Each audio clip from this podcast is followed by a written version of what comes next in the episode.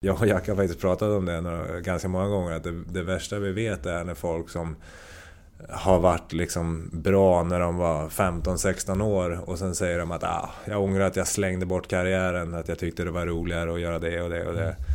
Och ja, men då hade du ingen karriär, för då hade du liksom inte förmågan att uh, få ut det du måste. Nej. Det är ju en sak att vara bra när du är 15 år och, mm. och en sak att ändå bli proffs och, och ha det som yrke. Nej, men någon, eh, snart är eh, råttet mogat alltså. Persson! Lägger på blå för loppen, kommer skjuta, fintar skott, spelar pucken höger istället, Davidsson skjuter, man lever över returen! Skottläge kommer där! Kan jag få låna micken? I mål! Hur skjuter karln? Hur skjuter han? Jag kan bara säga att det där är inget skott faktiskt, Lasse. Det där är någonting annat. Det där är liksom, han skickar på den där pucken så jag nästan tycker synd om pucken. Den grinar när han drar till den. Utan Fröbo var målvakt! Kan jag få låna micken? Kolla! Poff! En allvarligt talad Blake Bork håller på med hockey i 600 år! Kan jag få låna micken? SHL-podden från Nordic Bet är här igen och det är SHL-podden Möter och jag som möter heter som vanligt Mårten Bergman och den jag möter denna gång heter Johan Ryno och är center i Färjestad. Vi pratar om hans relation med Tommy Salo, ryktet från eh, Leksandstiden och eh, hur det egentligen lät i omklädningsrummet efter att laget hade åkt ut SHL mot Malmö och Ryno var kapten. Vi pratar också om snuskiga golfrundor tillsammans med Jacke Blomqvist, den konstiga övergången från Modo, PTn som förändrade hans karriär och om att vara den eviga talangen. Vi snackar också en del om orientering, den krossade NHL-drömmen, varför han inte är så sugen på KHL och att han kan tänka sig att stanna i Färjestad resten av karriären. Synpunkter, kritik och diverse är det bara att slänga iväg på SHL-podden på Twitter eller hashtag SHL-podden. Ni når mig också på att Marten med TH Bergman på Twitter. Men nu ska inte jag orda mer utan spola tillbaks klockan till den 18 januari i Karlstad. Johan Rino, mycket nöje. Jag blir lite nervös på vad Jacke ska ha sagt. Mm, och där vet jag, alltså jag har ingen aning om vad det är för nivå på det. Du får ju bara säga att alltså, det här går inte att prata om, om det är så. För att eh, två frågor kändes liksom eh, fine, men den tredje vet jag inte riktigt vad han fiskar efter. När jag bokade den här intervjun så eh, jag har ju försökt en gång förut och då var NordicBet inte huvudpartner till SHL. Så nu drog jag liksom huvudpartnerkortet för första gången. Eh, och då sa du ja ja, då får man väl ställa upp då. Eh, och jag sa ja det är nog bra liksom, inte bra att bråka med huvudsponsorn och så. Eh, och då var du inne lite liksom, är det ett hot? Sitter du här Johan Ryno för att eh, ja, du känner dig lite, lite hotad? Helt klart. det är ju också en kvällstidningsrubrik sen. Huvudpartnern tvingar SHL-stjärnan till intervju. Yes. Ja, så nu vet ni ju att det kommer ju bara komma högkvalitativa svar rakt igenom här också. Betalda och klara. Två grejer innan vi ska börja gå igenom din karriär. Eh, jag gjorde din förra lagkamrat och eh, din eh, dåvarande och nuvarande vän. Vi får väl se efter de här frågorna. Jackie Blomqvist i Brynäs för några avsnitt sen. Lyssna gärna på det. Och smsade honom i morse och sa jag ska träffa eh, Ryno snart. Har du något dirt? Nej, så skrev jag inte. Men ish. Eh, och han eh, har ett par grejer här och jag vet liksom inte hur... Ja, alltså du får ju passa. Eh, men första frågan var Har han fuskat på golf någon gång? Typ brutit av någon kvist? Det, det kan ha hänt. När, när jag och Jacke och eh, Jackes pappa var ute en gång på golfbanan så hade jag väl legat i skogen en sju, åtta gånger. Och kände att jag var less på alla grenar i baksvingen så då eh, tänkte jag att jag skulle knäcka en gren men den var alldeles för torr så den knäcktes ju med ett sånt ljud så att det ekade ju på hela banan. Så att det kom man inte riktigt undan med. Så. Sen var Jacke grinig på det i nio hål och vi blev som tur var vänner efteråt igen.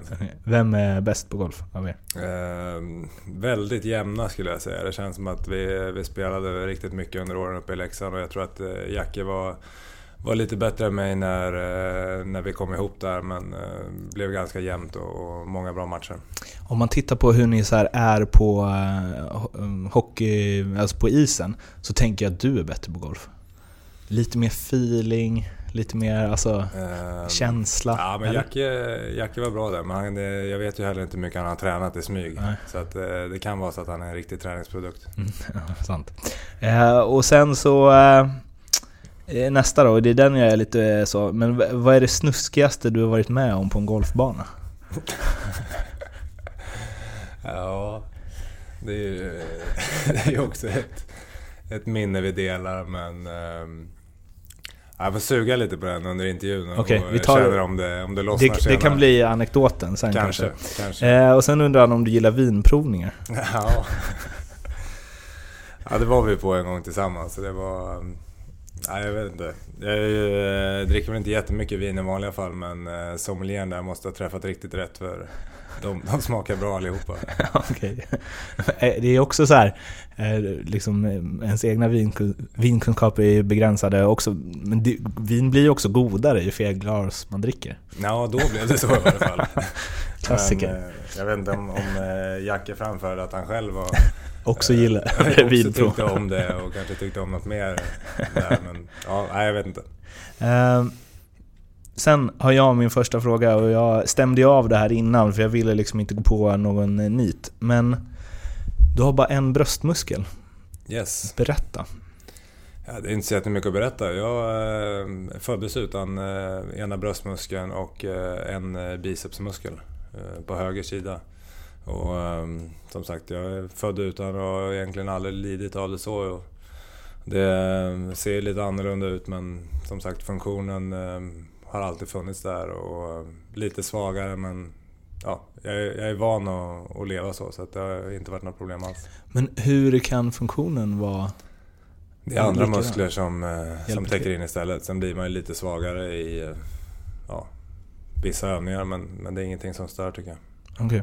För att eh, jag gör ju den här SHL-podden, förutom de här möteravsnitten så gör jag ett lite mer studioaktigt med André Brändheden varje vecka. Och första gången som vi gjorde det så berättade han om när han började få skadeproblem och han hade gjort krokodilen eller någon så här fysövning, kravlat runt på och hade gjort illa sin bröstmuskel och jag tror att det var något som hade gått av och hej och hå.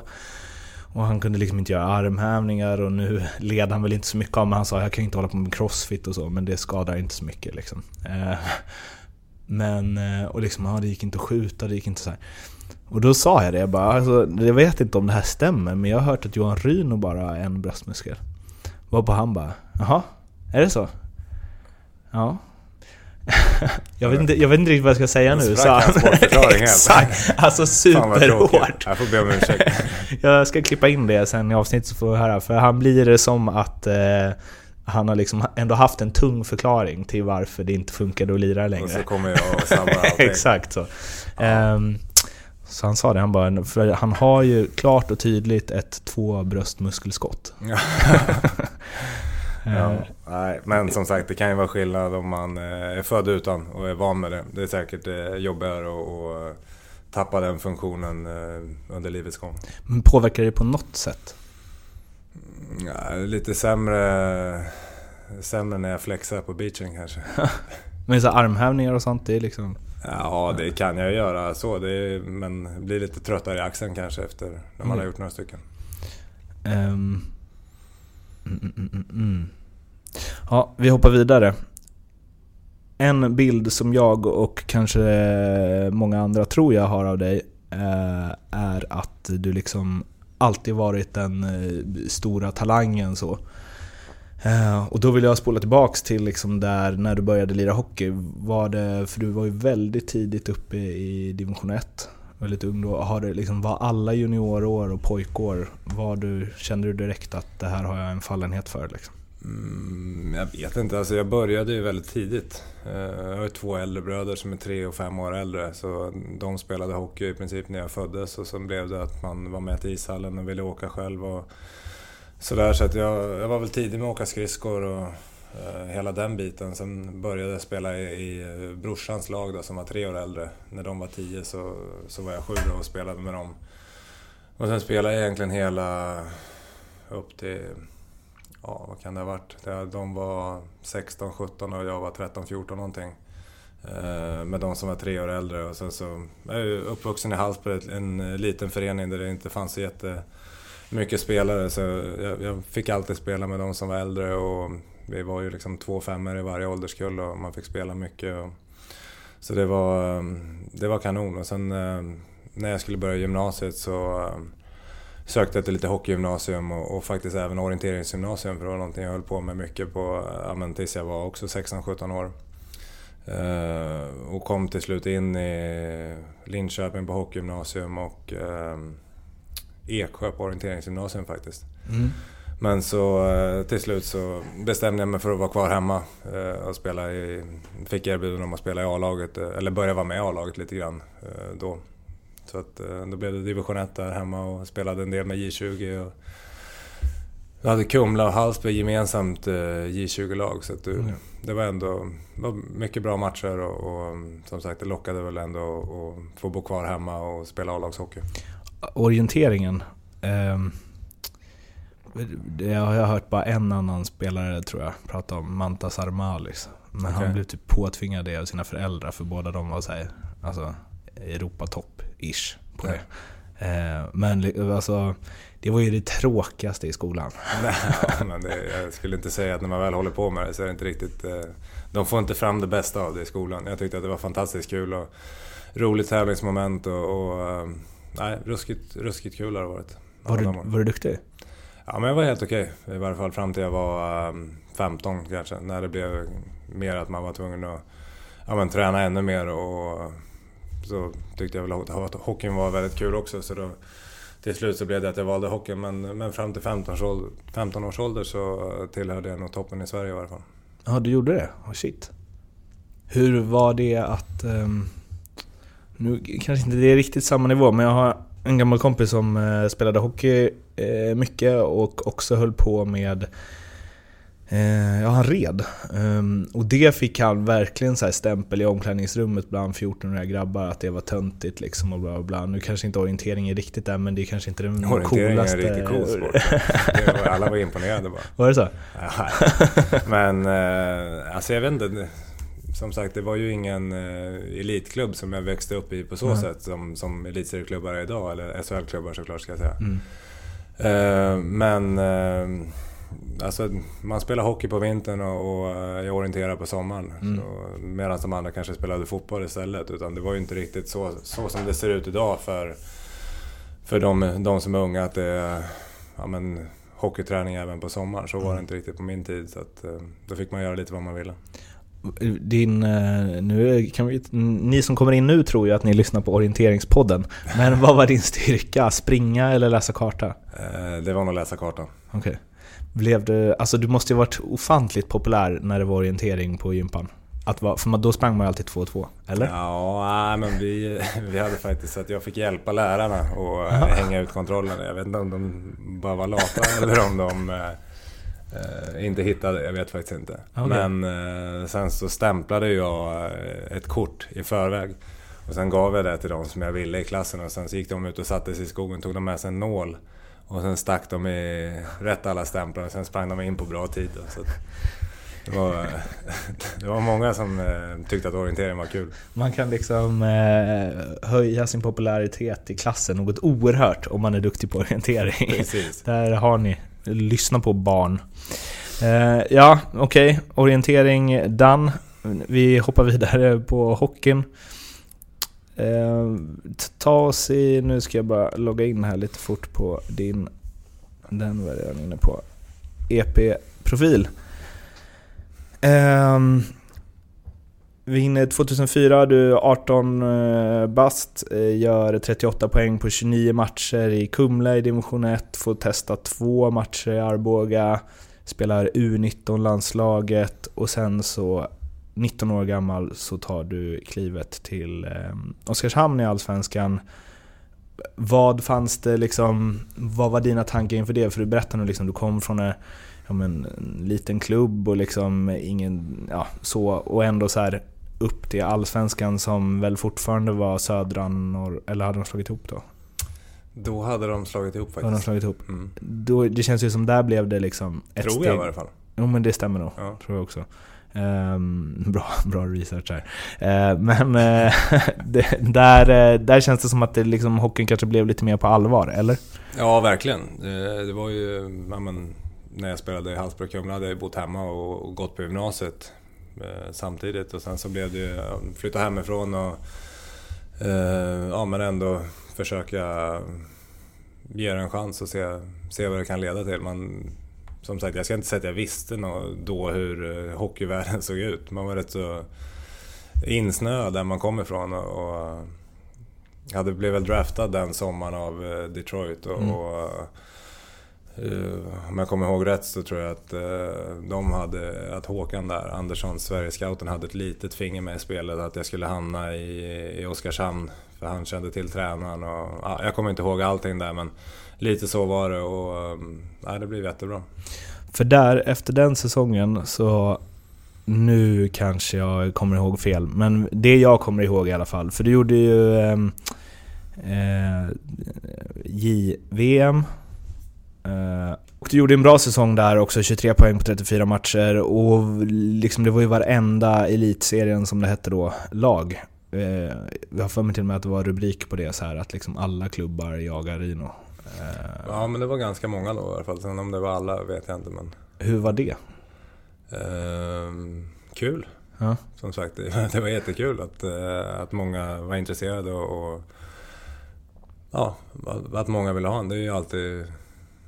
Gör man något bra så är det ju dit det hamnar till, oftast. Så Mm. att, eh, jättekul, smickrande. Och, men eh, också blir det ett svårt val också då när man var, när man var ung och visste inte riktigt eh, hur man skulle tänka och hur man skulle fundera och fram och tillbaka. Det var många, många tankar på vad som skulle bli bäst. Och, så att det var eh, väldigt roligt men eh, svårt beslut också. För den så här, eh, alltså den hypen då med så många intressenter, och du var draftad av Red Wings och det var liksom så här, nu ska ytterligare ett steg och det blir någonstans här att det blir utstakat liksom. Att man tänker nu ska han gå till SHL eller Elitserien och visa att han liksom kan dominera där också. Och sen är det NHL och så... Alltså hur lätt var det, ja men som eh, 20-åring och bara nu en dag i taget. Fötterna på jorden. Eh, Jobba ja, på. men det var väl en ganska tuff period. Eh, inte så mycket med förväntningarna men efter säsongen i Oskarshamn så eh, började träna inför nästa säsong och eh, gjorde illa ryggen. Eh, så jag fick ett diskbråck där på vårkanten. Opererade med det, för det i början av juni den säsongen och, och tränade ju i princip ingenting på hela sommaren. Och sen så eh, kan man väl känna med, med facit i hand idag att eh, första augusti när laget gick på is eh, och jag också så var jag väl inte riktigt redo. Kan man ju förstå nu när man har blivit lite äldre.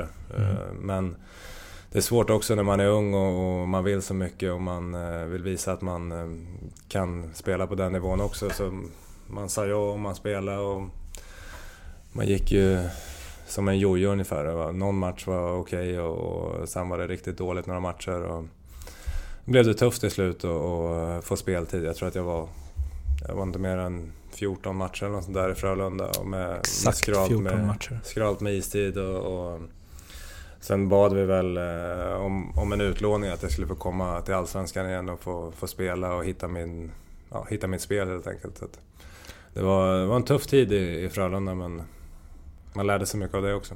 Och det blev AIK på lån, eh, där du gjorde 9 poäng på 14 matcher och sen så Timrå också i högsta serien. 11 poäng på 25 matcher. Var med och lirade slutspel med dem också. Va, alltså, den säsongen, ja, du berättade ju hur den börjar nu med liksom problem med ryggen och en tung tid. För, vad, allt som allt, vad blev den säsongen? Eh, ja, den fortsatte väl ungefär lite upp och ner. Jag tycker väl eh, AIK i Allsvenskan var väl inte heller, tycker jag inte att jag gjorde något direkt avtryck. Eh, sen kom jag upp till Timrå, som också var intresserade då innan jag gick till Frölunda. Nubben hade mycket skador där uppe och undrade om jag ville komma dit och spela istället. Kom dit och, och eh, jag tror att jag gjorde de där 11 poängen på de kanske de första 15 matcherna och eh, saker och ting kändes väldigt bra och sen så blev det inte lika bra avslutning. Så det, det kan man väl känna var, var tråkigt att jag inte kunde hålla i den nivån hela säsongen. Men eh, förberedelserna inför säsongen var eh, inte de bästa och, och det, ja, det blev tufft att, att hålla en hög nivå hela säsongen. Men det var ändå, var ändå en fantastiskt rolig tid i Timrå. Dels gick det väldigt bra personligen i början men det var väldigt bra lag också. Vi, vi åkte tyvärr ut i kvarten mot Modo där i sjunde avgörande och mm. samma år som Modo vann. Så det, det kändes som att vi hade ett, eh, ett ruskigt bra lag så det var synd att vi inte lyckades slå ut Modo och i varje fall spela några matcher till. Kan det ha varit femte avgörande till och med? tror det var sjunde. Du spelade bara fem i alla fall? Ja, men... Kan ju varit så att jag var petad några, mm, jag vet inte. Jag kommer inte ihåg. Det lämnar vi till statistiknördarna. Eh, och sen så eh, drog du, du drog till AHL först va? Och sen kom du tillbaks till Djurgården? Ja, precis. Mm. precis. Var, när du bestämde dig för att dra över där, varför då? Och liksom vad...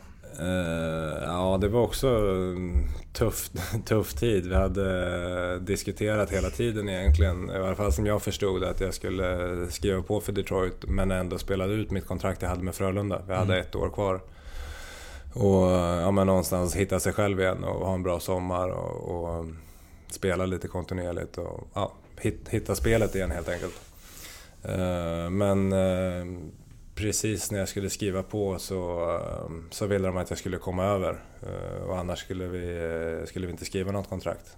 Och då var det tufft som, som vad var jag då, 20, 21. Mm. Och ja, men tacka nej till det, det gör man liksom inte. Men feelingen var väl inte riktigt hundraprocentig med, jag visste hur säsongen innan hade varit och ta plats där borta så, så måste man vara på topp.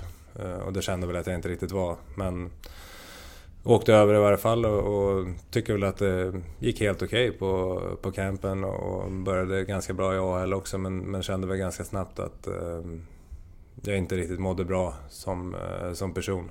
Eh, jag var inte riktigt redo varken som, eh, som hockeyspelare eller som person att eh, ta steget fullt ut och flytta dit så att eh, det blev att vi, vi vände hem efter några månader. Kändes det på något sätt som ett misslyckande? Ja, men lite så eh, gör det väl. Men samtidigt så eh,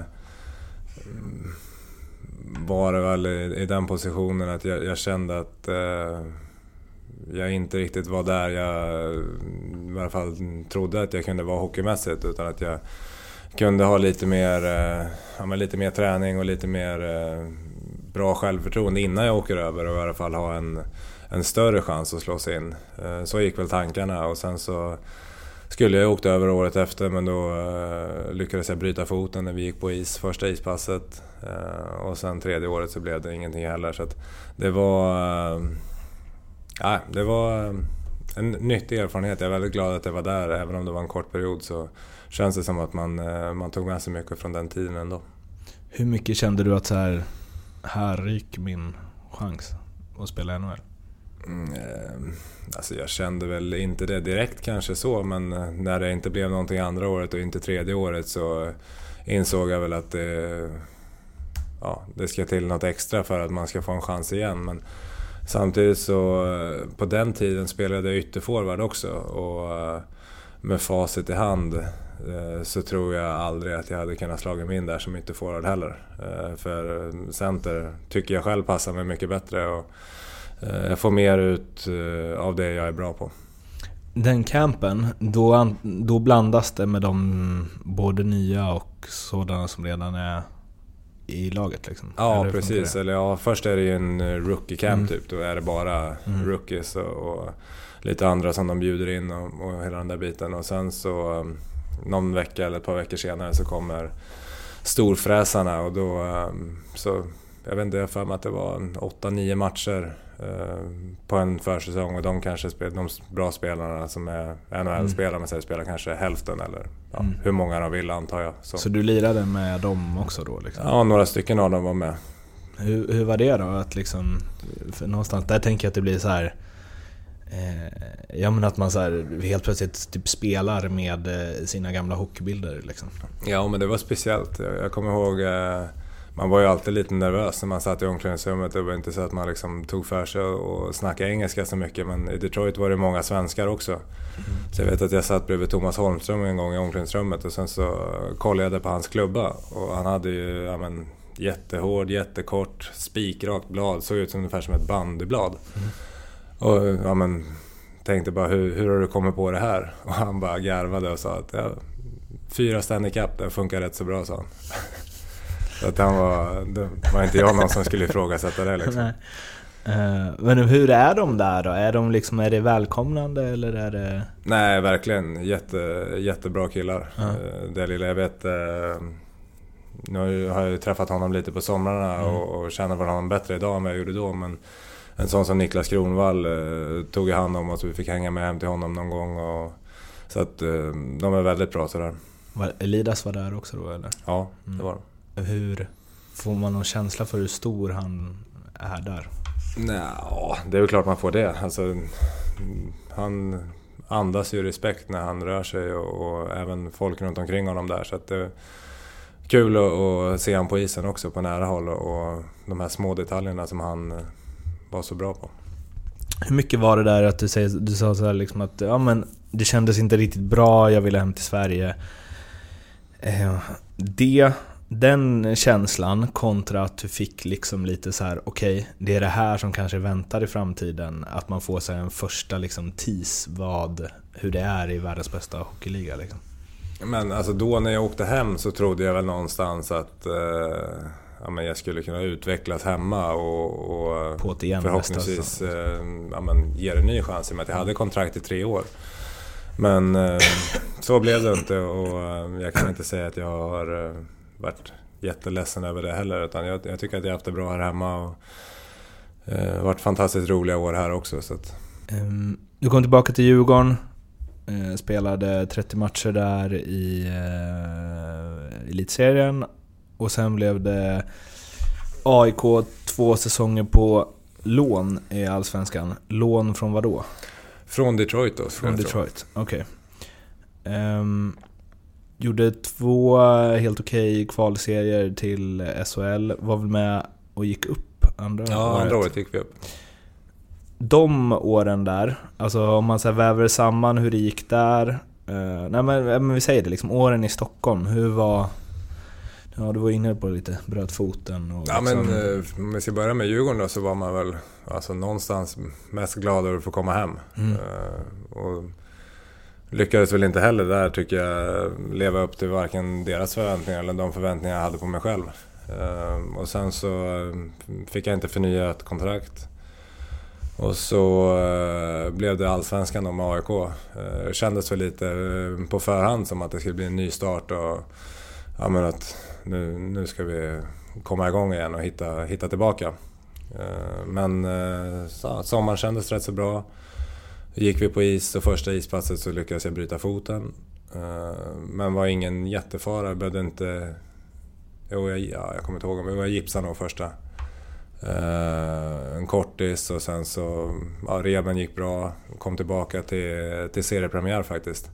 hur bryter man foten? Eh, jag körde ihop med en kille och sen så fick jag hela kraften över foten då. Eh, Eh, men eh, kom tillbaka till seriepremiär och sen så spelade jag tror jag fyra matcher och sen så bröt jag foten på samma ställe igen då för att det troligtvis inte var läkt riktigt. Så då blev det lite längre eh, konvalescens. Jag tror jag gick från september till eh, om jag spelade mellandagarna igen. Och då eh, var ju liksom motivationen och, träna andra gången när man hade brutit foten och, och ja, men, varje dag kliva iväg till gymmet själv. Och, var väl inte på topp så jag kom ju inte tillbaka heller i någon speciell form och, och hela den säsongen blev ju vad den blev liksom. Eh, och sen så mm, blev du kvar i AIK ett år till. Eh, under den säsongen eh, så gjorde Melin, Roger Melin då att jag fick spela center. I varje fall, jag tror det var någon gång efter jul. Vi hade dåligt med centrar och så fick jag prova som center så tycker jag att det, att det kändes lite bättre. Eh, lite roligare och mer delaktig i hela den där biten som jag tyckte passade mig bra. Eh, och sen så gick vi upp eh, till slut i kvalserien. Det var en riktigt rolig upplevelse med... Ja, det känns som att den kvalserien var ju hur jämn som helst och, och när det var tre omgångar kvar så kunde nästan alla lag hade Mm. chansen liksom. Och så lyckades vi greja det i sista avgörande matchen hemma på Hovet och det var... Nyköp- Nej, mot Nej. Växjö. Växjö. Vann med 2-0 och Danne Bång eh, gjorde det. mål från egen zon. Riskerade att skjuta icing och, satte den i öppen kasse. Så det var, det var riktigt häftigt faktiskt. Mm. Eh, rolig upplevelse. Sen blev det såklart en, en, en besvikelse när man eh, hade förhoppningen att, att få spela kvar och spela i SHL igen. Och, sådär. Men så, så blev det inte och det tror jag ändå var kanske det bästa som kunde hända mig. Var du inte redo? Eh, nej, men inte till den rollen som jag skulle haft om jag skulle spela i SHL. Där är du alltså... Även om jag trodde det då själv kanske. Ja, precis. Men i efterhand så tror jag att det var väldigt bra att det inte blev så. Där var du 24 och du liksom... Och jag vill återkoppla till eh, det här liksom att... Ja men stor talang, alla klubbar jagade dig när du var 19 liksom. Draftad, hej och hå, över, testa på. Ehm, vad tänkte du där liksom om din karriär? Att så här, jag tänker att förr eller senare vid en viss ålder det kanske blir ännu mer så nu att man liksom, har man inte slagit igenom, det känns ju så här, har man inte slagit igenom när man är 20 så är det bara skit. Då blir man aldrig något. Men här är det ändå så här. Börjar du fundera något? Blev det någon stress liksom? Vad, hur långt kan jag gå? Är jag inte så bra som jag trodde då liksom? Eller hur? Eh, Ja men det är klart att man funderar mycket men där och då också var väl eh, i den vevan sista året i AIK och innan jag gick till Oskarshamn där så var det då jag kom i kontakt med Andreas Ögren, fystränaren där i Stockholm, eh, som jag har kört med sedan dess. Och då fick man väl en, en känsla för att, alltså i och med att jag orienterade till jag var 17 år som sommarträning så har väl kanske aldrig lyfta tunga vikter har varit min, min starkaste sida. Och eh, när jag väl kom till en klubb där man tränade mer än vad jag hade gjort innan så åkte jag på diskbråck efter en säsong och, och det känns som att jag hade några tuffa år och kämpade med kroppen mycket också samtidigt som spelet inte liksom var där heller. Eh, sen hur mycket det hänger ihop eller inte men jag tror i alla fall eh, efter AIK-tiden där när jag träffade Andreas och vi började köra och, och man fick ett litet annat eh, upplägg för fysbiten så tycker jag att hockeyn har gått bättre och bättre hela tiden också. Och mindre skador och, och mindre tid borta och hela den där biten. Så att han har, han har betytt väldigt mycket för min karriär. Sen var du... Gjorde du ett år till i Allsvenskan, Oskarshamn. Och alltså... Då var den bästa allsvenska poängsäsongen du gjort var 23 poäng i Oskarshamn när du var 19. Och sen så i AIK gjorde du liksom 13 på 21 och 20 på 47. Och sen bara explodera. Du snittade nästan en poäng per match det året. Eh, vad är, alltså, var det bara Ögren eller fanns det fler? Ja, men han hade stor del i det, absolut. Sen så um, tror jag väl att jag, jag hittade en, en formation där, det året i Oskarshamn eh, med Lukas Eriksson som är i Leksand nu och Jadeland i Malmö. Vi, vi funkade väldigt bra tillsammans så det var väl, eh, tror jag egentligen Tung ingen... femma. Ja, Eller? det var brunkig femma. Men nej, det var jättebra faktiskt. Och, och, um, vi, det känns som att vi klickade väldigt bra tillsammans alla tre och vi, vi spelade hela säsongen och vi spelade powerplay ihop. Och, ja, det var väldigt bra. Jag tror ingen hade riktigt, inte vi heller, räknat med att vi, att vi skulle bli så bra. Men jag tror att alla tre gjorde nog en 40 poäng eller mer den säsongen. Så att det, var, det var bra för alla tre. Och sen, för där hade du ju Tommy Salo som, ja han var väl allt möjligt i den klubben. Ja, han var Han sportchef var det, där, men han var ja. nog tränare året innan jag Ja, kom dit. Tror jag. Jag vet bara att det var lite spring mellan eh, liksom kansliet och eh, båset. Mm. Eh, han drog vidare till Leksand under rätt uppmärksammade former. Du var i Modo, eh, tog inte plats och sen hamnade du också i Leksand. Eh, och vi snackade ju lite om det innan, och jag, men liksom Tommy Salo, det känns... Eh, jag, jag har inte riktigt fått någon tydlig uppfattning där om så här er relation. För det känns som att han gillar dig som fan eh, och har liksom trott på dig väldigt mycket som spelare. Samtidigt så var han ju var det andra... Ja men det var ju när du hade gått mållös där eh, ett gäng matcher. Då var han ju ute och liksom i pressen och eh, nu måste Rino börja leverera liksom. Han är här för att göra poäng och bla bla. Vad, Tommy Salo, vad tänker du på då? Ja, nej, men vi, eh, vi lirade ju faktiskt ihop redan eh, under Frölunda-tiden. Så var han eh, gjorde väl sitt sista år som spelare där när jag kom upp. Och då var det väl, hade man rätt så mycket respekt för honom. Och, ja, men med allt vad han hade gjort och han kom själv där och hade liksom gått ut gymnasiet precis. Så då, då ska man väl inte säga att vi hängde så mycket men jag vet vi vi bodde ganska nära varandra och uh, han, han hånade mig alltid på morgnarna för, uh, för att jag hade så risig bil. Så vi kom jämsides ibland med några trafikljus och han skulle alltid köra ifrån en. Och hela den där biten. Så att han, han var på mig lite då men det kändes ändå som att det var med glimten i ögat. Mm. Och sen så fick jag en som sportchef i, i Oskarshamn och sen så var jag ju under honom i ja, men fem år sammanlagt. Mm. Nästan. Hur mycket... Ja men hur mycket var han liksom... Eller hur han trodde på dig?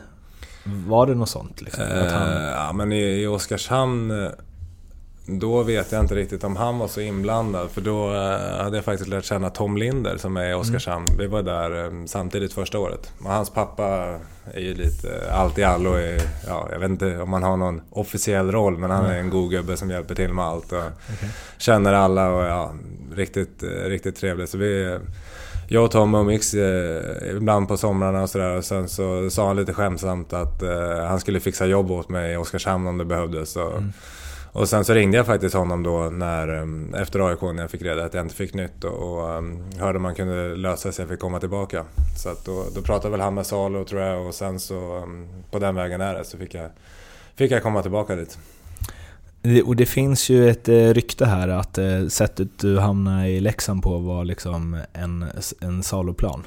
Att ja. Eh, det var ett en tryout var det va? Med Modo. Jag hade tryout i Modo, men som sagt det där eh, är faktiskt mer än jag personligen vet om. Jag har hört det och jag kan eh, förstå att spekulationerna har uppkommit, men de enda som vet sanningen i så fall är min eh, dåvarande agent och Salo själva tror jag. Mm. För vad jag vet och vad jag tror så hade jag en tryout i Modo som tyvärr inte gick bra då. Men mm.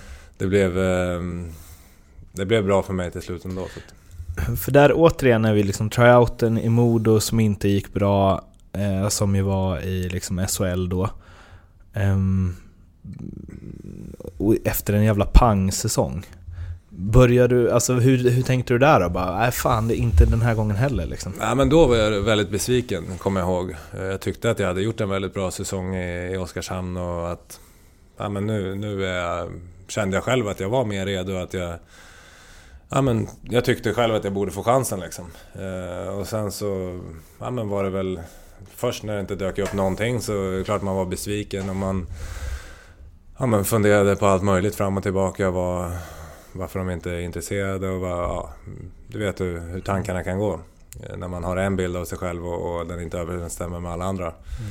Men sen dök tryouten upp till slut och då kändes det ja, men skitkul att åka upp och verkligen eh, ge allt man hade och ta chansen. Men så eh, var det ju såklart en besvikelse igen då när man inte fick vara kvar.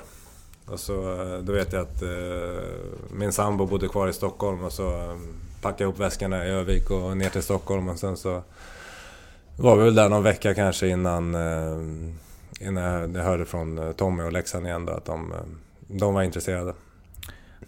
Och det har ju inte undgått någon som lyssnar på den här podden att jag håller på Leksand. Så jag följde det ju väldigt mycket under de säsongerna och det var ju... Ja men du fortsatte väl på Oskarshamn-spåret liksom och det kändes ju som att du jag vet den säsongen 12-13 eh, där, när ni gick upp, så när Alsenfelt kom ju från Modo i slutet mm. av den säsongen. Och Hursley kom i mitten också. Exakt. Och då sa Alsenfelt att eh, i någon intervju eh, inför kvalserien tror jag, så sa han att, för då var han liksom i Växjö och sen så Modo. Och då sa han att eh, Leksands offensiv är eh, mycket bättre än eh, Modos och Växjös. Eh, och det tyckte man ju var lite så här, ja, alltså de spelar ändå där och det här är... Men eh, pratade med lite journalistkollegor om det och att det, han eh, kanske faktiskt hade rätt i det. Att ni hade liksom, det var så många som var färdiga SHL-spelare i det laget liksom. Ja men det var ju ett fantastiskt lag. Dels hade vi ju samma lag i nästan två år och Mm. hade en, en riktigt bra grupp med killar och kände som att alla trivdes och var där. Och, ja men det var ruskigt bra kemi i laget. Eh, och sen så är det ju bara att kolla på hur, hur truppen ser ut och vart, vart folk är idag med Mm. Filip Forsberg och Raffel. Mikael Raffel i en andra kedja liksom. Det var ju bara... Ja, de skulle nog vara en bra andra kedja än de flesta allsvenska klubbar. Så att, eh, nej, det var ruskigt bra lag och inte minst, eh, kommer jag ihåg Timander på backen som Ja, det känns som han kunde spela liksom 48 minuter och han var knallröd i ansiktet men, men det spelar ingen roll. Han täckte skott och han fick ut puckarna och han var på något sätt hjärtat i det där laget känns som, med, så som han var som person och spelare.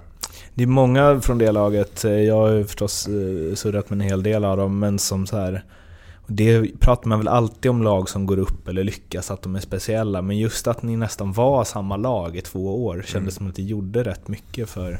Ja men det är ganska ovanligt nu för tiden. Mm. Och framförallt i Allsvenskan där alla har som mål att inte spela där. Mm. Eh, Utan man vill spela så högt upp som möjligt. Och då få samma lag och, och så bra lag eh, i två år i sträck var riktigt kul faktiskt. Uh, vad hände med dig under liksom, de åren på resan från Allsvenskan till SHL med Leksand? Ja, men jag hittade väl ytterligare med ett träningsupplägg som, eh, som funkade och Tommy såg ju i Oskarshamn att det funkade. Eh, att jag kom dit i bra form och att det funkade spelmässigt. Så att han, han lät mig vara i Stockholm även på somrarna och köra med Andreas där även under tiden i Leksand. Och det är ju, är ju inte alla som går med på utan han var väl... Han, Tommy, det finns mycket att säga om Tommy men han har alltid gått sin egen väg och, och gjort det han har trott på. Och där trodde han och litade på mig att jag skulle sköta min träning och jag tror att det var, var väldigt viktigt för att jag skulle fortsätta utvecklas. Och sen så även eh, Appelgrens ledarskap som var, ja men han var fantastisk med människor och, och fick eh, alla är väl tveksamt, jag har ingen aning eh, hur, hur precis alla känner sig men jag tror att väldigt många trivdes bra under hans ledarskap eh, de åren i Leksand. Så att eh, det, det funkade väldigt bra för mig. För ni var ju... Det var många spelare i det laget som var så här som inte riktigt hade fått det att funka eh, i SHL som man kanske nästan så här kommer de någonsin eh, lyckas där? Alltså liksom du, Hersley, eh, Alsenfelt lite också, Blomqvist. Blomqvist. Eh, och fan alla bara, sån sjuk utväxling. Ja, nej men det var Det är ju... lite speciellt ändå. Ja, det blir- verkligen. Men det var väl, jag tror när vi gick upp där så, så fick ju alla vi nästan samma roll Mm. eh, i SHL då, för att vi inte... Ja men, alltid man, man går upp och man... Trupperna, alltså de flesta trupperna är redan klara, alla spelare har kontrakt och vi, vi hade de spelarna vi hade så kryddade vi det med några extra. Och, känns som att eh, den stommen vi hade då var, var ändå tillräckligt bra för SHL och sen så kryddade vi det med några bra spelare och så fantastiskt målvaktsspel och sen så hade vi en jäkla krigarsäsong. För det är ju sällan... Jag vet inte, jag tänker bara att det är... Du gjorde 33 poäng den säsongen. Eh, och Hersley gjorde ju, slog ju alla tiders målrekord för backar. Tänker att det är sällan som man så här presterar, även om man är överlägsen i Hockeyallsvenskan, det är sällan man presterar så sin liksom... Nu var ju det vark, ingen av er, ni båda hade ju spelat i SHL förut, men det var ett tag sen för båda liksom. Ja. Att man ändå, då känns det ju som att det är ju inget som kommer över en sommar. Nej, men mycket handlar också om självförtroende, man ska känna sig bekväm och trygg i, i den rollen man har. Och, och, eh, jag kan ju bara tala för mig själv, men jag, jag är en person som... Ja, men, trivs jag utanför så går det oftast bra på, eh, på rinken och det tycker jag... Det tror jag att, att fler eh, är sådana. Så att... Nej, jag, jag vet inte. Var många faktorer som, eh, som stämde överens och som sagt, man ska ju... eh, Man förskönar ju det hela om, om man säger att vi eh, spelade ut motståndarna det första året i SHL. Utan vi, eh, vi gjorde två mål och i powerplay oftast och sen så eh, täckte vi skott framför Oskar och, och eh, vann matcherna med, med uddamålet. Så att vi, eh, vi kämpade och slet som fasen för varandra och eh, hade väl lite tur på vägen också. Men det var en rolig säsong. Det var ju stati statistiskt så var det inget som stämde överens med hur det ska vara. Jag tror att så här, lagen som låg precis före er och precis efter er när tabellen var slut hade så här plus 2, plus 3 i målskillnad. Och ni hade minus 29. ja, förlorade vi förlorade vi stort. ja, verkligen. Så vann vi alltså, med målet. Exakt. Uh, ja, det var en uh, speciell säsong. Men för dig där då, att liksom... Eh, ja, 2012-13 spelade du Allsvenskan och 2013-14 så spelade du till Kronor. Ehm, alltså, hur kom det som en överraskning? Alltså jag tänker, när man ändå är... Eh, eh hur gammal var du då? 26, 27? Alltså, hade du, hade du bara, det kommer aldrig bli landslaget? Nej, jag hade faktiskt inte ens tänkt tanken då, måste mm. jag säga. Och sen så... Mm, efter säsongen fick jag möjlighet att åka med på... Uh, till Schweiz för två matcher mm. till att börja med. Det var ju det är ju de här, eh, ja men efter säsongen mm. innan alla spelar färdigt mm. och det är liksom, jag skulle inte säga att det är några riktiga tävlingslandskamper men det var ändå väldigt eh, kul och en stor ära att få, eh, få representera Sverige och, och det var väldigt speciellt och roligt. Mm. Men hade du, även om det ja, så okej okay då, då spolar vi fram en säsong där, då spelar du Euro Hockey Tour liksom. Så jag menar, hade du släppt det? Att så här, det, det, blir ingen Tre Kronor-spelare av mig? Ja, men jag tror inte att jag hade funderat överhuvudtaget på det. Eh, Någonsin? liksom. ja, men, det är väl klart att när man är 20 och man skriver på ett kontrakt med, med en NHL-klubb så är det väl klart att man svävar och äger tankarna. Det gör mm. väl alla, men Uh, sen när jag kom hem och, och åren i Djurgården och AIK där, då kom man ner på jorden rätt så bra. Och, mm släppte de tankarna och försökte bara spela hockey och eh, tycker att det är jäkligt roligt. Mm. Eh, det andra året i SHL eh, med Leksand. Kapten. signade för fem år och nu får ni ursäkta om jag blir lite mycket supporter här. Men eftersom Leksand ju åkte ur det året. Men alltså det som så här, Alltså spelarna som kom in då, och så här, Goter och Selin som kom typ tvåa och trea i skytteligan året efter. Mm. Eh, det kändes som, och du signade nytt lång tid, Ritola signade tre år. Där kändes det som bara, här håller något riktigt, riktigt bra på att byggas upp.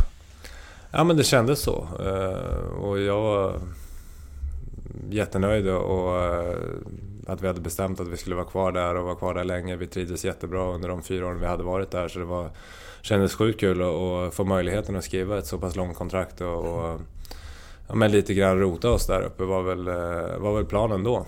Eh, och sen, ja, men självklart så pratade jag med Rittola mycket innan och att han var på väg att skriva också. Det var ju klart att det, att det hjälpte till. Vi, vi spelade bra tillsammans och hela den där biten. Så att, eh, det kändes ju solklart. Mm.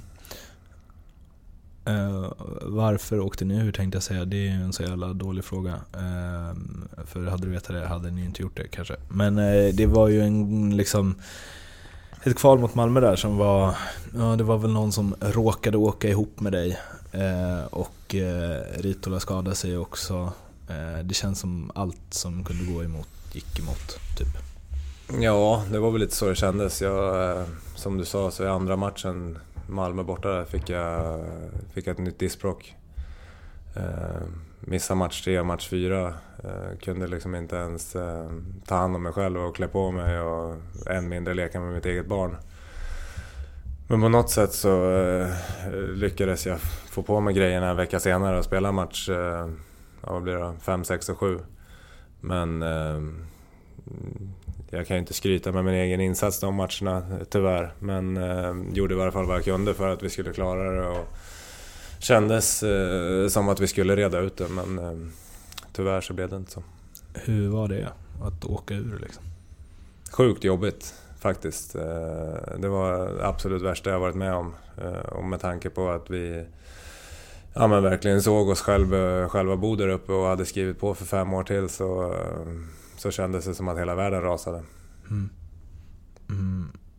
Alltså, jag måste bara, diskbråck, det var tacklingen eller?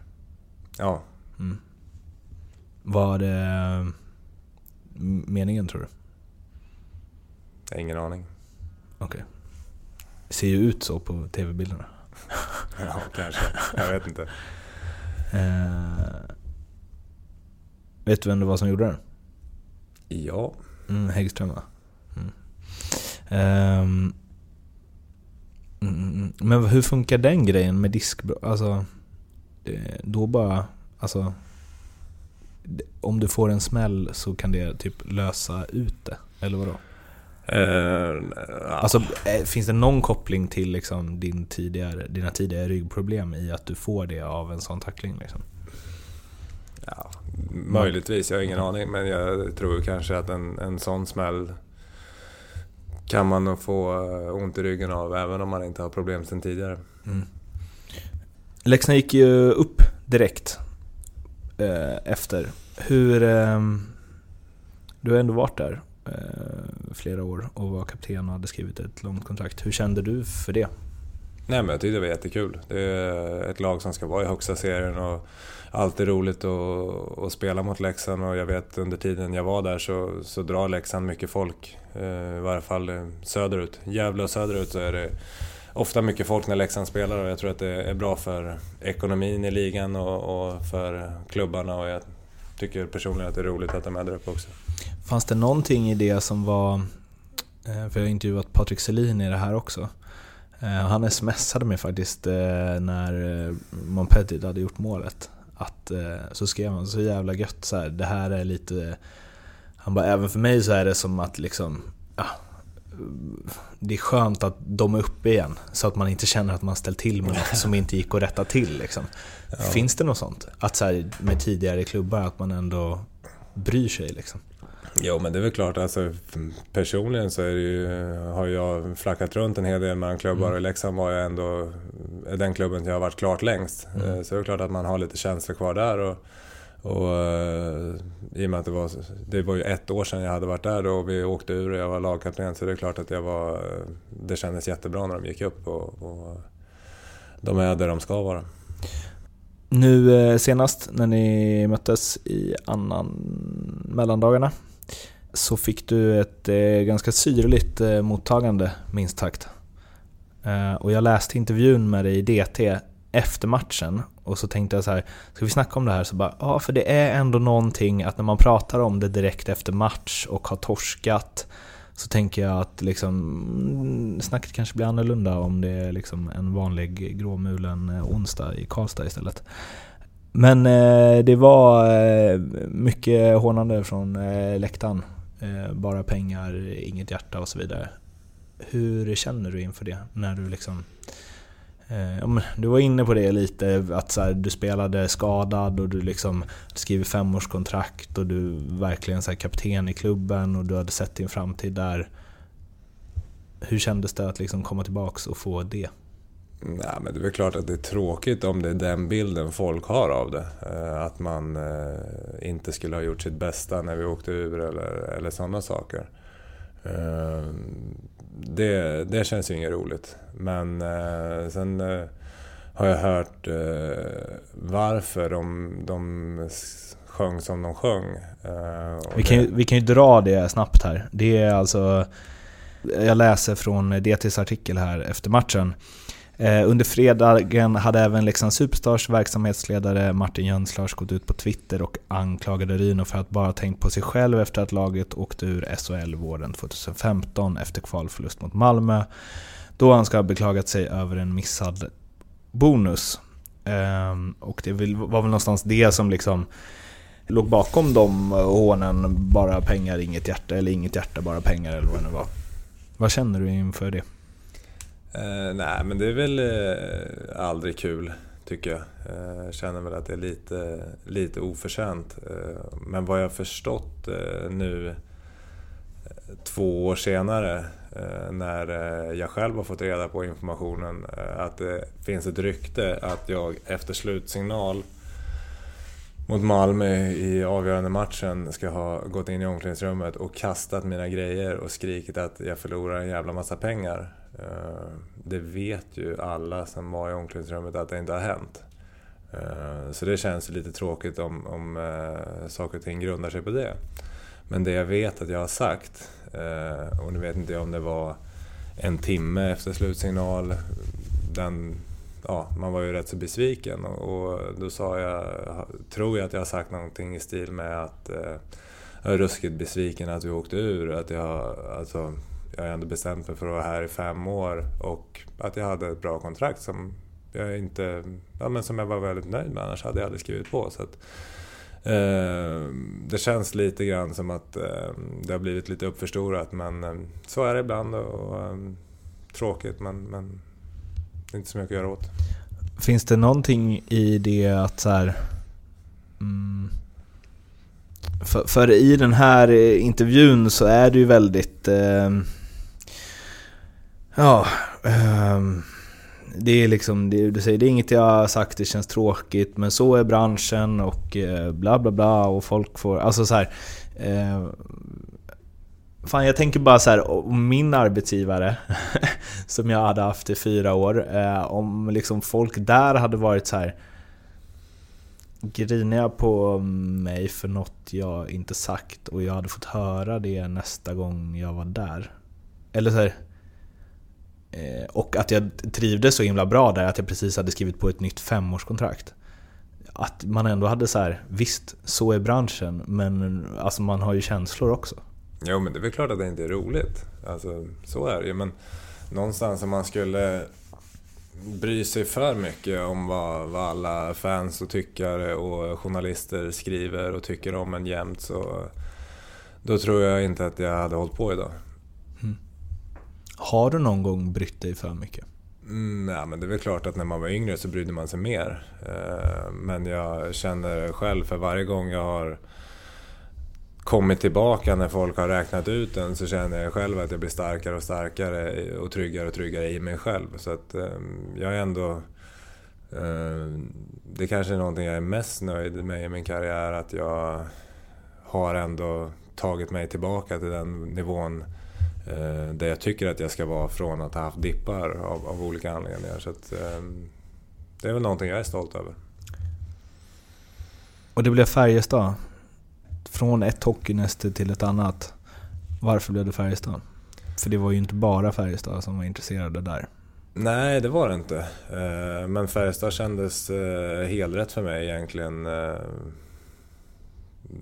Eh, jag pratade med Färjestad, var intresserad även innan jag skrev mm. kontraktet med Leksand och visste någonstans vad de hade att presentera. Och de hade inte hittat någon, någon ny center Eh, när vi åkte ut då, då hörde Leffe av sig igen och, och eh, när den värsta besvikelsen hade lagt sig så insåg jag att jag eh, jag måste ha ett jobb nästa år också. Och eh, spela Allsvenskan med Leksand. De kunde inte ens erbjuda mig ett kontrakt men jag, jag hade inte varit kvar ändå för jag tyckte att jag hade gjort alla de här åren i Allsvenskan för att komma upp i SHL och spela på den nivån där jag tycker att jag är hemma. Mm. Eh, så det, det, hade inte varit ett alternativ. Jag eh, kände att jag är ändå så pass gammal så, så jag ville tänka på mig själv. Och då kändes Färjestad som ett superbra alternativ. Bra, bra ehm, förening, superproffsigt allting. och, och och ett ruskigt spännande lag. Eh, kändes det som. Nu, nu nådde vi inte alls dit vi hade förväntat oss förra året. Då, men, eh, nej, det, det, det, var bara bra och nära till familj och eh, sambons familj och hela den biten. Så det kändes eh, socialt jättebra att flytta hit också. Du var inne på det förut att du bryr dig om mycket hur det är runt om och hur du mår för att kunna prestera. Eh, är det något som gör att du, nu vet jag inte, det får du berätta i sådana fall om du vill, men är det något som gör att du, alltså så här KL, är inget du är supersugen på? Nej men vi, eh, vi har ju precis skrivit nytt med Färjestad i tre år mm. och eh, klart att vi funderade eh, innan vi skrev det om, om vi ville prova på något utlandsäventyr. Det har funnits förfrågningar från KL. Eh, men där kände jag väl att eh, jag tror inte att det livet är någonting för mig. Eh, jag har familj med barn och jag vill vara delaktig och närvarande och hela den biten och det känner jag inte att jag skulle vara där borta. Så jag tror att hockeyn inte skulle bli bra heller efter en, en liten tid. Det skulle säkert gå bra några månader men sen skulle det komma ikapp med att man är själv där och inte har familjen på där man vill ha dem. Men har du tackat nej till KL? Nej, jag har eh, inte fått något konkret erbjudande så. Jag vet att det har funnits intressen och, och eh, om jag hade velat hade det säkert gått att få tag i något kontrakt, det tror jag. Eh, Men eh, jag känner inte att jag, att jag vill åka dit. Har du gett... Sen kommer det där 25 miljoner netto. Det är då, det är då den frågan ställs på sin spets. Precis, men nu har jag skyddat mig från det. Nu har jag inga klausuler i mitt kontrakt. Har du inte det? Nej. Nej, okej. Det trodde jag alla hade. Som är Ja, liksom, det, det kanske man har. Men eh, jag kände att eh, jag inte ville ha det. är NHL-drömmen död? Ja, vid 30 års ålder så är det nog det. Det är det. Man kan ju leta man är 38. Ja, om man heter Jagger kanske. Nej, men det, det tror jag. Okej. Eh, känns det tråkigt? Eller är det bara som det är? Men alltså, jag skulle ju ljuga om jag sa att jag inte hade velat spela där. Mm. Eh, Men samtidigt är det ingenting jag liksom... Jag är jättenöjd med där jag är idag och vill vara med och göra fantastiskt mycket bra med Färjestad i, i tre år framöver och förhoppningsvis vinna någonting här. Eh, Så ja, det hade varit kul men nu blev det nog inte så. När du skrev med Färjestad, hade, var ditt kontrakt utgående då efter den här säsongen? Eller Ja. fanns det något intresse från annat håll? Ja, Andra svenska klubbar? ja, Konkret? ja. Men det var inget... Eller? Inget som lockade? Nej, alltså som sagt jag känner mig... Trivs jättebra i Färjestad och eh, hockeyn har funkat kanon i år, äntligen. Eh, har en, en kedja som jag trivs jättebra med eh, och de har kontrakt i, i några år till. Och det kändes bara som ett bra ställe att fortsätta utvecklas på och förhoppningsvis eh, vinna någonting här. Ville Leksand ha tillbaka det? Nej. Du skrev fem år med Leksand, tre år med Färjestad. Eh, är det det med längre kontrakt? Är det, att, är det någon trygghetsgrej liksom? Att när du är på ett ställe du trivs på så vill du vara där? Eh, Jag har inte funderat på det på så sätt men eh, min karriär innan jag kom till Leksand har inte riktigt sett ut så. Så att, eh, kanske indirekt att eh, jag någonstans där jag trivs så, så ser jag ingen anledning att flytta. Eh, Så att så är det nog. Kan du tänka dig att lira här i liksom, tills karriären är slut? Absolut. Okej. Förra året gick eh, väl sisådär? Ja, det kan man ju lugnt säga. Ja. Varför gjorde du det? Ehm, ja, jag hade väl eh, en hel del problem eh, sen den skadan jag ådrog mig i kvalet. Ehm, Så att kroppen var väl tyvärr inte riktigt det jag ville förra året. Och, men samtidigt så var jag tillräckligt bra för att vara med och spela och tycker ju själv att jag under förutsättningar ska ha spelat bättre än vad jag gjorde. Men eh, det, var, det var en tuff säsong eh, för mig personligen och även för laget till slut. Men i år däremot så är det ju något annat. Ja, Vad är du kvitt i ryggen? ja verkligen. Det har, eh, har varit kanon hela, hela sommaren. Mm. Och hela säsongen också. Så att, eh, nu känns det som att jag är i bra, bra fas fysiskt och, och eh, som sagt, vi har hittat, eh, hittat en kedja där vi trivs väldigt bra tillsammans alla tre och vi får mycket förtroende. Och det, det är roligt att spela hockey. Det känns som att... Eh, hur ska jag säga det här utan att låta oförskämd?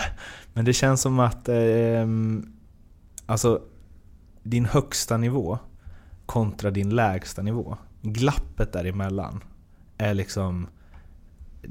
Den, lägsta är, låg och den högsta är, riktigt hög. Det finns ju några sådana spelare.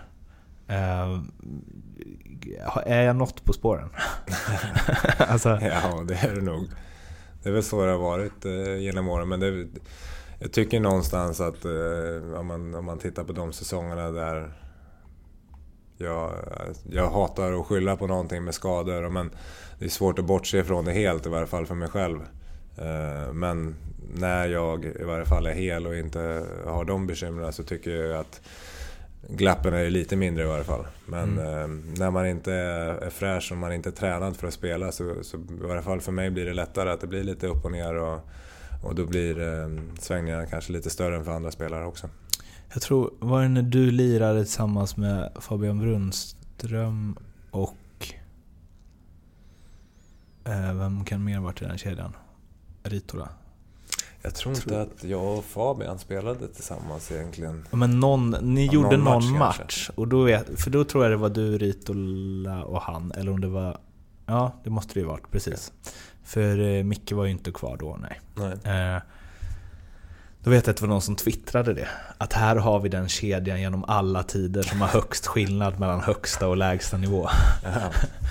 Om alla tre är på topp, då är det liksom första lina NHL. och annars så är det inte det. Ja, nej, det kanske vi hade något gemensamt.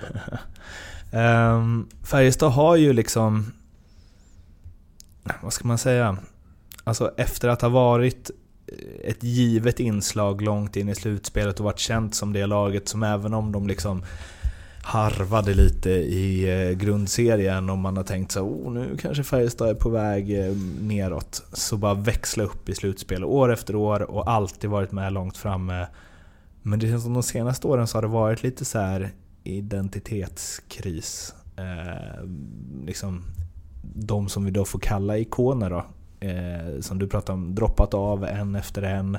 Man har inte riktigt hittat det igen liksom. Är känslan man får när man pratar med folk eh, runt klubben och fans och så här liksom. Men att man kanske är lite på väg mot något sånt nu ändå. Vad är din feeling? Nej, men jag hoppas verkligen att vi har någonting bra på gång och, och det känns så. Sen är det ju alltid svårare att skapa den typen av ikoner idag med om man ser till Rasmus och Joel som är våra unga spelare som är, fantastiskt duktiga så, så kommer de ju inte spela kvar i Sverige. Eh, ja, Joel fick vi tillbaka i år, eh, jättekul. Och, Men han kommer ju vara förlorad nästa år och förhoppningsvis för oss då kanske vi får behålla Rasmus ett år till. Men sen eh, lär väl han åka över också så det, det blir ju svårare och ja, men som Färjestads styrka under de åren var väl kanske att de hade liksom stommen med Jörgen och Nordström och Pressberg och, och ja, men Mattias Johansson och fantastiskt bra spelare som stannade i klubben. Eh, hade något kortare äventyr dit bort men kom hem igen. Eh, så ser det inte riktigt ut idag utan de som är så pass bra de åker ju över och sen är de där borta i 10-15 år och kanske kommer hem och gör en säsong liksom. Du är ju en perfekt eh, SHL-spelare att bygga ett lag kring då. Det fattar du va? Din ålder, att du säger att du inte är så sugen på KL, att NHL eh, förmodligen inte är intresserade längre.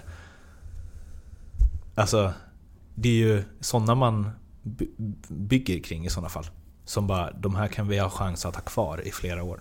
Jo, men lite så eh, tror jag att de tänker. Och eh, som sagt, det är ju jättekul att ha fått det förtroendet och, och eh, få vara här i, i tre år till och bygga upp någonting riktigt bra. Det känns som att det har börjat en, eh, en process i år. Vi har gjort om spelet lite och tycker personligen att det är betydligt roligare vi spelar i år än, än förra året. Och vi, vi skapar mer, mer chanser. Det, det är roligare matcher, mer chanser. Kanske släpper till lite mer chanser också men eh, Tyvärr har det väl inte riktigt eh, sista tiden burit frukt men vi vet ju, vi hade en period i början av säsongen där vi vann 10 av 12 matcher. Vi vet att vi, att vi är riktigt bra när vi sätter det och ehm, vi måste bara hitta tillbaka till, till, till vårat spel. Och, och, eh, jag tycker att vi, eh, även om vi har förlorat lite, men vi har haft mycket sjukdomar och, och gjorde ändå några bra matcher. Förlorade snöpligt mot Skellefteå, eh, lyckades vända och vinna nere i Malmö. Och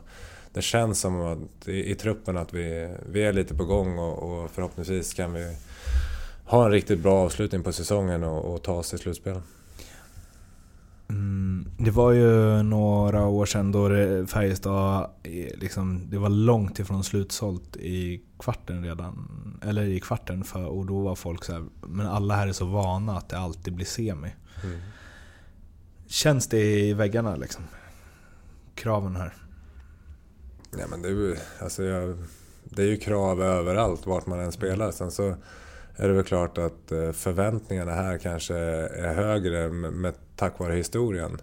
Men någonstans är det ju, tror jag, därför många vill spela här också. För att det, man vill vinna och man vill alltid vara i framkant liksom och, och driva utvecklingen och vara med och slåss om medaljerna och seriesegern varenda år. Och tyvärr är vi inte, och kanske slåss om seriesegern i år, men jag tycker att vi har börjat en process eh, för att göra någonting bra. Och alla i laget tror på det vi håller på med och, vi har visat eh, långa stunder att vi, att vi kan slå alla lag också. Så jag tror ändå att det, det finns ett gäng procent till att plocka ut här i slutet av säsongen och, och vi tror på, verkligen på det vi gör så det, det är det viktigaste.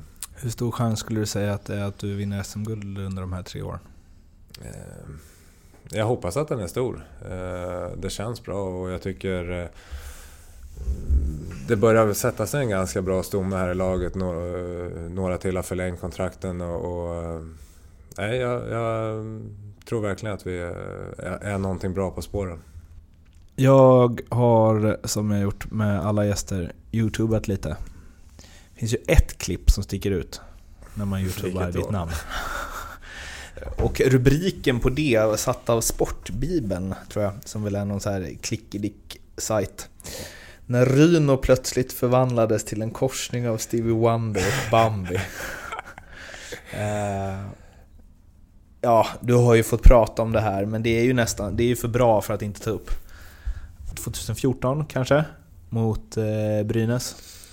Eh, du hade inte gjort mål på en herrans massa matcher och kom, eh, du och Tommy Sallinen kom med två fria mot eh, öppet mål.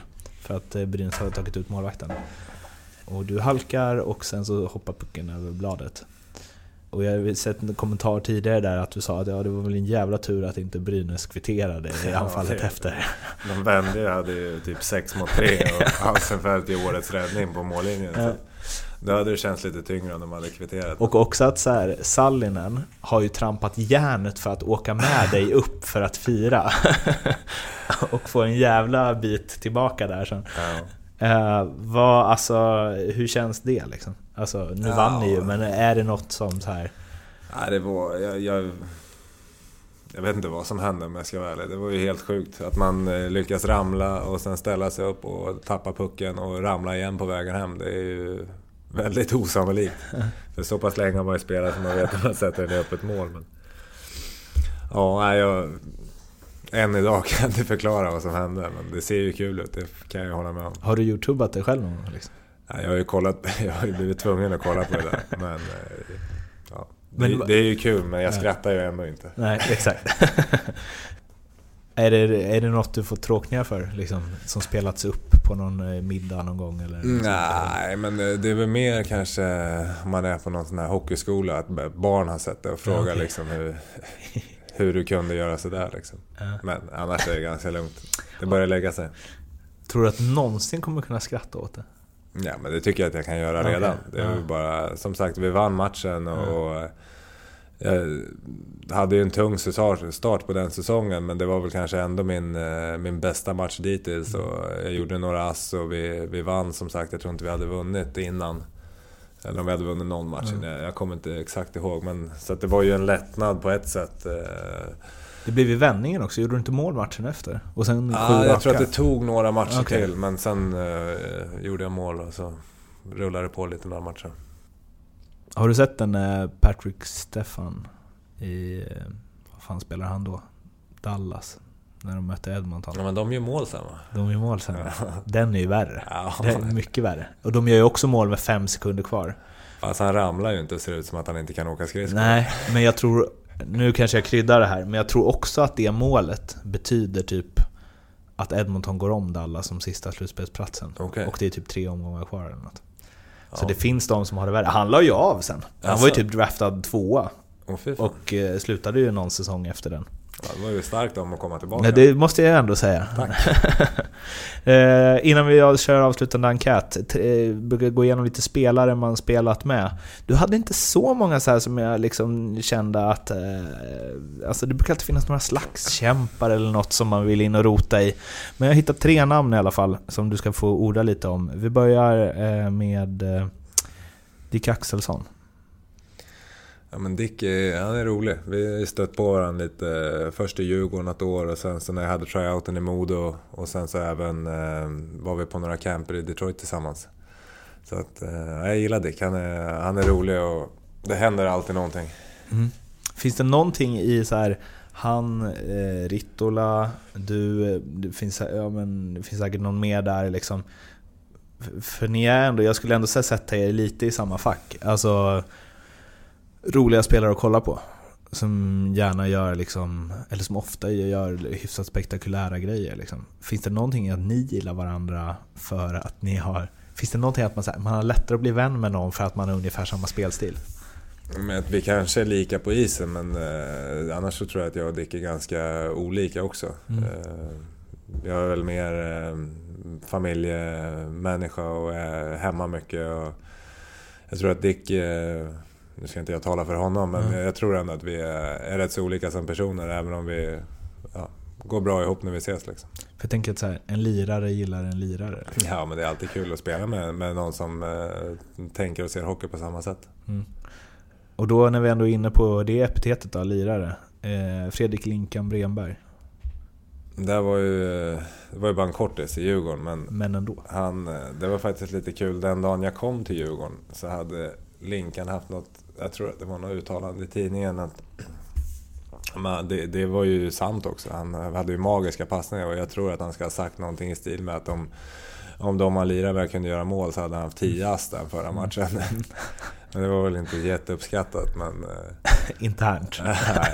Men eh, helt sjukt vad han eh, såg passningar. Och sen slutligen då, eh, du var inne på det förut och du spelade ju med honom tidigt, tidigt i karriären. Hänt en del sen dess, Filip Forsberg. Ja, nej, det är ju bara att imponeras av, av det han gör nu. Eh, jag tyckte att... Ja men som, vad var han, 16 år när, han gjorde, när jag gjorde min första säsong där uppe och man... Ja men tänkte att ja, men släpp pucken ibland och man tyckte att han kunde göra saker och ting annorlunda men samtidigt så sjuk eh, känsla för att göra mål och, eh, redan då tyckte jag att han var som vad han stack ut liksom som 16-åring, att han var så stark i kroppen och liksom ändå allsvenskan spelade mot vuxna människor och han bröt in, han ja, gjorde mål från, från alla möjliga lägen precis som han har fortsatt att göra även i NHL. Så att, det var, eh, ja, det var kul att spela med honom och roligt att se honom. Hur mycket kan, kan, du se på en sån spelare där? Alltså, tänkte du att han kommer lira i NHL? Ja, men det är väl ganska självklart någonstans om det inte händer något på mm. vägen att han skulle spela i NHL. Sen så att gå från Allsvenskan eh, rätt in i NHL och göra det så pass bra, det, det är inte många som klarar av. Eh, så att det är riktigt imponerande enkät kvar. Eh, några frågor har jag skickat som du fått fnula på för att jag ska slippa klippa för mycket och några vill jag ha överraskningsmomentet lite. Förutom eh, Foppa, Sudden och Lidas, vem är Sveriges bästa spelare genom tiderna? Då kanske jag skulle säga Z. Förutom eh, Gretzky och Lemieux, vem är världens bästa spelare genom tiderna? Det är svårt att bortse kanske från Crosby. Han har ändå varit så pass bra i så många år. Och när han är skadefri så, så är det inte så många som slår han. Tror du att du hade spelat i första femman i alla NHL-lag 1990? Med den, alltså dagens Johan Ryno liksom? Ja, det tror jag. Jag hoppas det. Mm. Om du får liksom helt fritt, eh, vilken regeländring, hur galen den än må vara, hade du velat eh, testa inom hockeyn? Ja, men det, vore ju, det är kul att göra mål, så man skulle kunna spela med fotbollsmål. Ja. att blivit en del poäng då. Alltså. Då kan man kombinera det. Jag tror det var Nilstorp som sa att han ville att målgårdarna skulle gå ut i blå. Där har vi något, mycket skott. Ja men då kan det vara fotbollsmål också. Exakt. Kan man ha sin målgård. Den bästa spelare som du har spelat med? Ehm, men jag kanske skulle säga Foppa då, för Filip. Ehm, man ser vad han gör nu. Ehm, sen var, han har ju utvecklats mycket sen dess, men man såg ändå kvalitet redan då att han, att han skulle bli riktigt bra. Den bästa spelaren du har mött? Och, alltså, båda de här vill jag nästan ha så som du har känt. Kanske inte den som har liksom fetast CV eller blivit bäst, liksom, utan där och då. Jag skulle ändå säga, vi mötte ju eh, Mora under lockouten. Och då var mm. Anse Kåpet där. Och då eh, tekade jag en hel del mot honom. Eller han körde över mig på tekningarna, ska jag säga. Så att... Eh, ja, en, ganska, två nivåer ner för honom att spela Allsvenskan men man såg ändå alltså, så stark som han var på pucken och skicklig i alla lägen och passningar. Och jag tyckte han var, han var riktigt, riktigt bra. Det är han ju när man ser honom annars också. Jag vet inte om det var Jacke som svarade honom också. Att han sa när, man så här, när han stod vid sargen och man skulle åka in och tackla och ta pucken. Ja. Så bara hände det inget. Han Nej. bara stod kvar. Ja, nej, han, var, han var riktigt bra faktiskt. Eh, den bästa lagkamrat du har haft eh, ur det, den eh, liksom, eh, synvinkeln som du tycker att man ska vara i ett omklädningsrum och i ett lag? Ja, men jag skulle nog faktiskt ändå säga Jacke. Mm. Eh, Jag tycker att han är, riktigt bra. Jag förstår varför Brynäs har gjort han till kapten. Han är ändå en, en person som alla gillar i princip. Eh, bjuder på sig själv och eh, många roliga historier. Och, nej, jag tycker att han är, han är klockren. Har du blivit starstruck någon gång inom hockey? Eh, inte inom hockeyn, men jag var på Scandinavian Masters och såg Henrik Stensson på håll och då kände jag att det var pirra lite. På håll också? Helt. Eh, hur mycket tjänar du? Eh, måste jag svara på det? Nej, det svara som du vill. Nej, då passar jag. Okej. Tjänar du mer än du någonsin tjänat tidigare i karriären? Ja. Är du för öppna löner i SHL? ja. Jag skulle inte ha någonting emot det. Din största framgång som hockeyspelare? Eh, det är väl ändå när vi eh, har gått upp med både AIK och Leksand men personligen så, så var jag mycket större del när vi gick upp med Leksand så det kändes ja, men mer som att ja, men, man ville ändå vara med och spela och, och bidra så mycket som möjligt och jag, jag var betydligt mer delaktig när vi gick upp med Leksand och, än med AIK så, så därför känns den eh, ja, men, som en större del, en större upplevelse för mig. Men båda var fantastiskt roliga erfarenheter. Och ditt största misslyckande? När vi åkte ur. Ja, här, det, den här frågan är ju så här.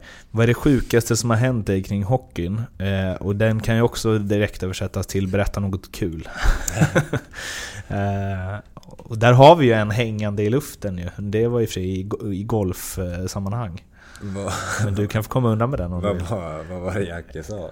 Vad är det snuskigaste han har varit med om på en golfbana? Vi kanske, det är en specialare. Jag Ja, kanske det- tar med den i, vidare till framtida intervjuoffer. Ja, men vi får dra den då. Ja, Det kör. var eh, jag och Jacke Blomqvist då, som eh, skulle åka på golfsemester. Mm. Och så hade vi eh, ja, men några inplanerade stopp och sen så var det vi behöver inte nämna honom vid namn då, men det var en högt uppsatt person i en hockeyförening Mm. eh, som hade bjudit ner oss till eh, till en fin golfbana i södra Sverige och att vi skulle spela lite golf med honom. Så vi ja, men åkte ner, satt oss, Jacke hämtade mig i Stockholm, vi tog någon runda i Stockholm och sen spelade, spelade oss vägen ner söderut och kom ner där.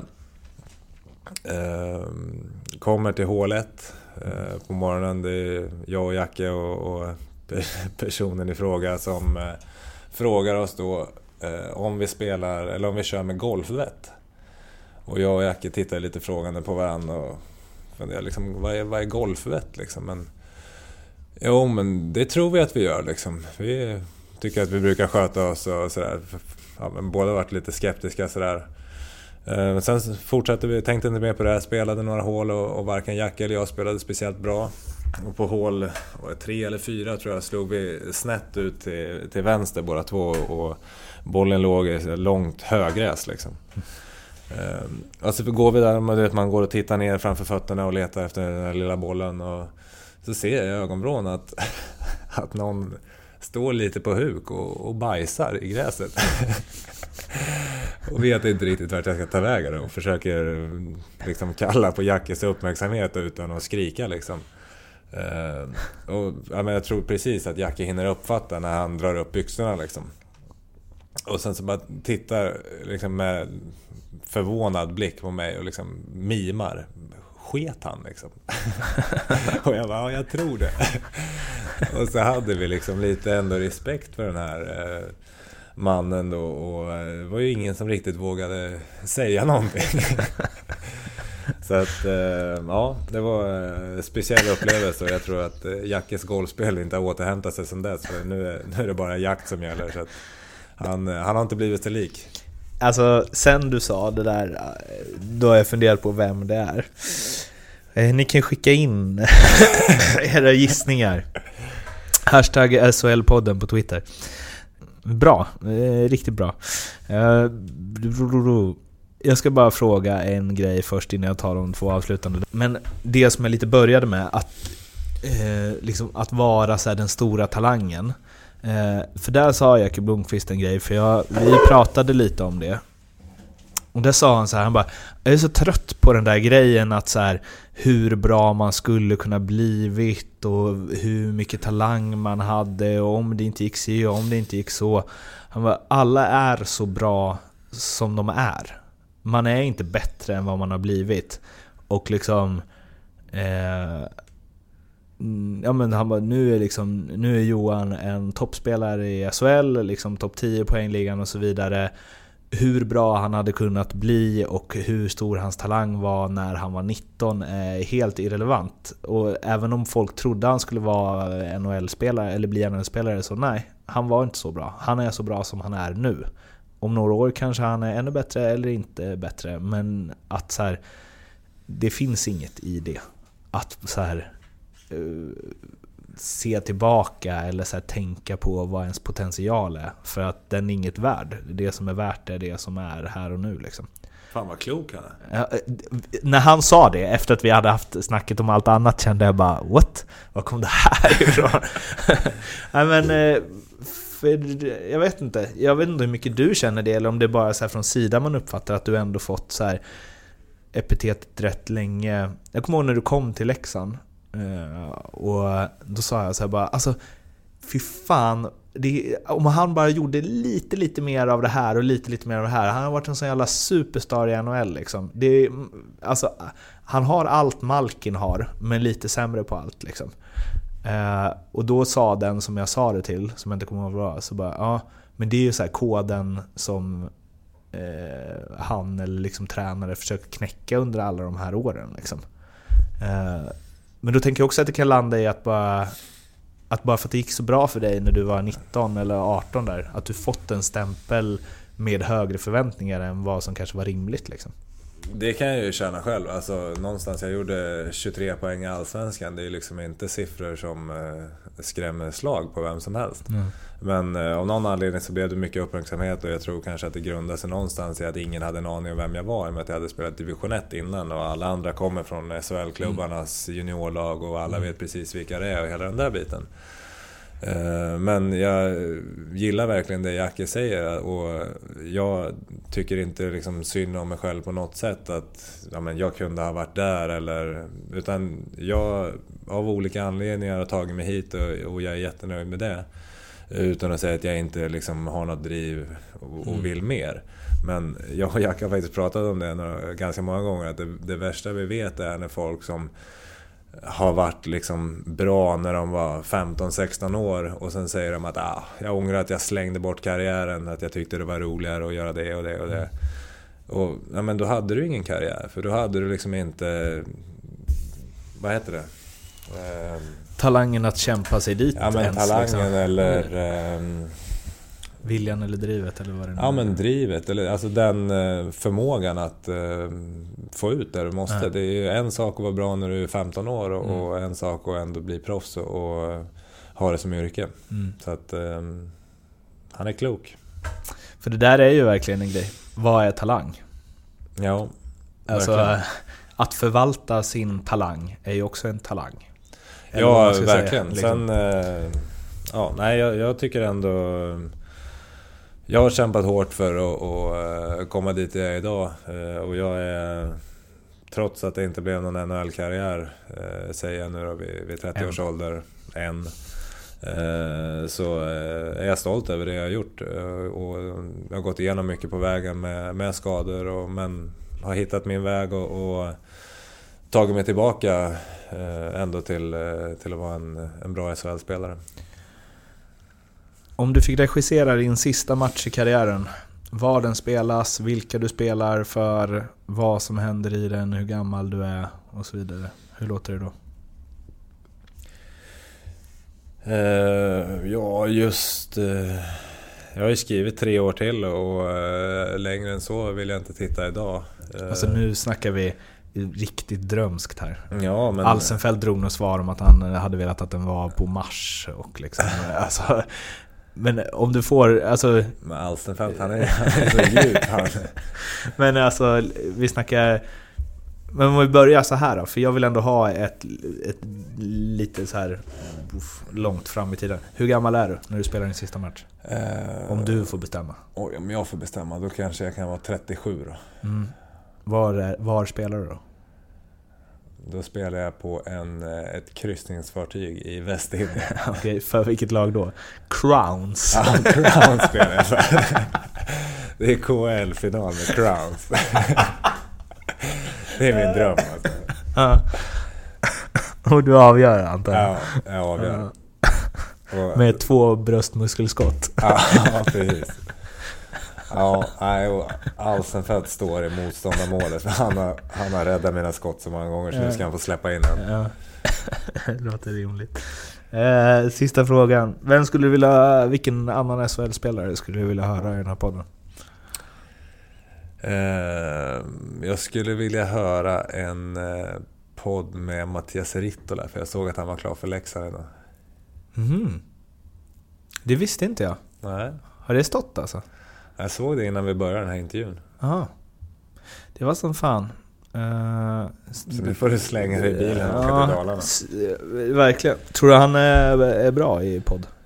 Eh, ja, om du eh, har med dig extra batterier till hörapparaten så att de inte tar slut så kommer han höra dig och svara på frågorna. Ja, det, är det, hör det ihop med hans eh, flyg... Onda öron?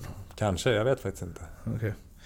Eh, ja, men vad bra. Du, för jag känner att han är liksom, jag tänker att han är skön men också lite svår med media. Eh, men jag tänker att du kan få lägga in ett eh, gott ord där. Det fixar du va? Absolut. Så lov, alltså, lovar att stå där med Rino-tröja när Crowns lirar KL-final på ett kryssningsfartyg i Västindien. Det har du mitt ord på. Perfekt. Tack så jättemycket för att du ville vara med. Tack själv. Där var detta avsnitt av SHL-podden möter slut. Jag hoppas att ni uppskattade det hela och gjorde ni det, sprid det till alla ni känner och eh, alla de känner. Och sen så prenumererar ni förstås på iTunes eller Acast så missar ni inte nästa avsnitt av SHL-podden eller SHL-podden möter. Men tills vi hörs nästa gång så får ni ha det så bra. Ciao!